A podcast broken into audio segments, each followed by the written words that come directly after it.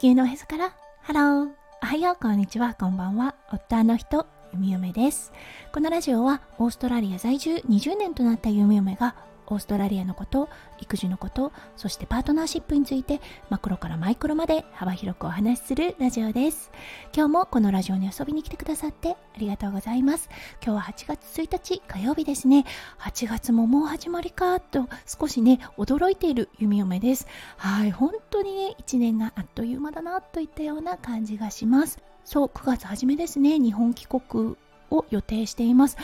あら、もうですかといったような感じがします。はい、皆さんはいかがでしょうか？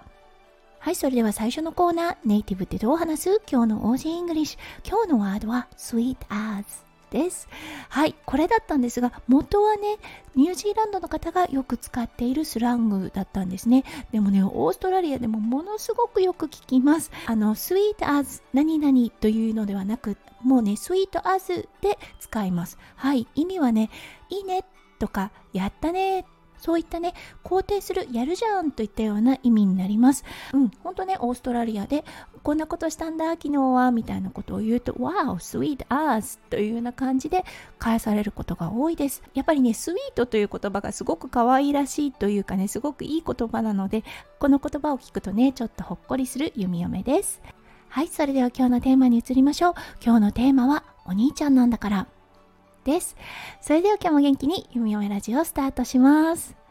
はい、このね、育児においてお兄ちゃんなんだからってものすごくよく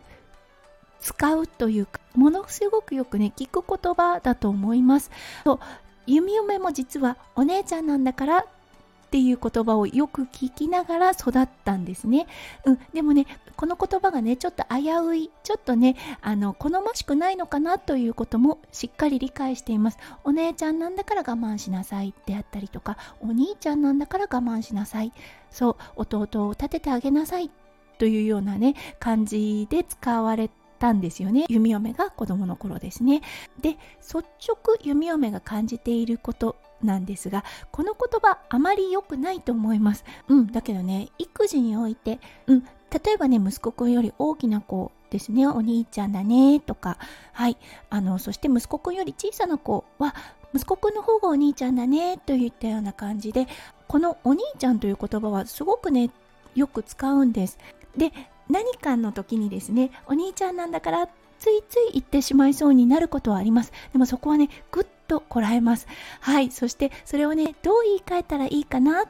て思います。はい。その時はもうね、息子くんの名前を言います。息子くんはできるんだとママは感じているよっていうことを伝えてあげるとものすごくね息子くんあそっかママが信じてくれてるんだったらやってみようかなというような感じになりますそう例えばうん例を挙げましょうはい夜ですね寝るときうん、夢嫁はね、もう息子くんと一緒に寝るということはしていません。はい、あの絵本を読んで、で、5分ぐらいトントンして、そしてママは行くねといったような感じになります。でもね、やっぱり息子くんにしてみたら、ママが行くこと、行ってしまうこと、寂しいですよね。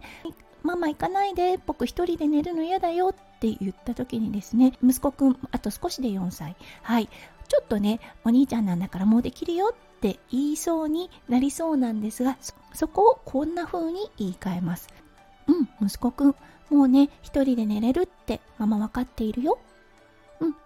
そう、だからね、おやすみなさいだよっていう感じで、そう、ものすごく簡潔に伝えます。はい。そうすると、うん、この場合ですね、お兄ちゃんなんだから寝なきゃいけないと、ママがやれるんだって信じてくれているから、この2つの聞こえってものすごく違うと思うんですよね。すごくすごくよく使えます。はい。なのでね、あの、お兄ちゃんなんだからってちょっと言いそうな時に少しあの視点を変えて、ママは何々ちゃん、何々くんができるってことを分かっているよ、信じているよ、やってみようねっていう感じで言ってみるとものすごくねお子さんの自信につながると思います。そしてね親子の信頼関係も深まると思います。なので、もしね、今日これを聞いてくださった方、育児をされている方がいて、どうしてもこのお兄ちゃんなんだから、お姉ちゃんなんだからっていうのが出てしまうという人がいたら、はい、ちょっと言い方を変えてみる、視点を変えてみることで、はい、こんなにも、あ、変わるかっていうような感じになりますので、もしよかったら実践されてみてください。はい、ということで今日も最後まで聞いてくださって本当にありがとうございました。皆さんの一日がキラキラがいっぱいいっぱい詰まった素敵な素敵なものでありますよう、弓嫁心からお祈りいたしております。それではまた明日の配信でお会いしましょう。地球のへそから、ハロー、弓嫁ラジオ、弓嫁でした。じゃあね、バイバイ。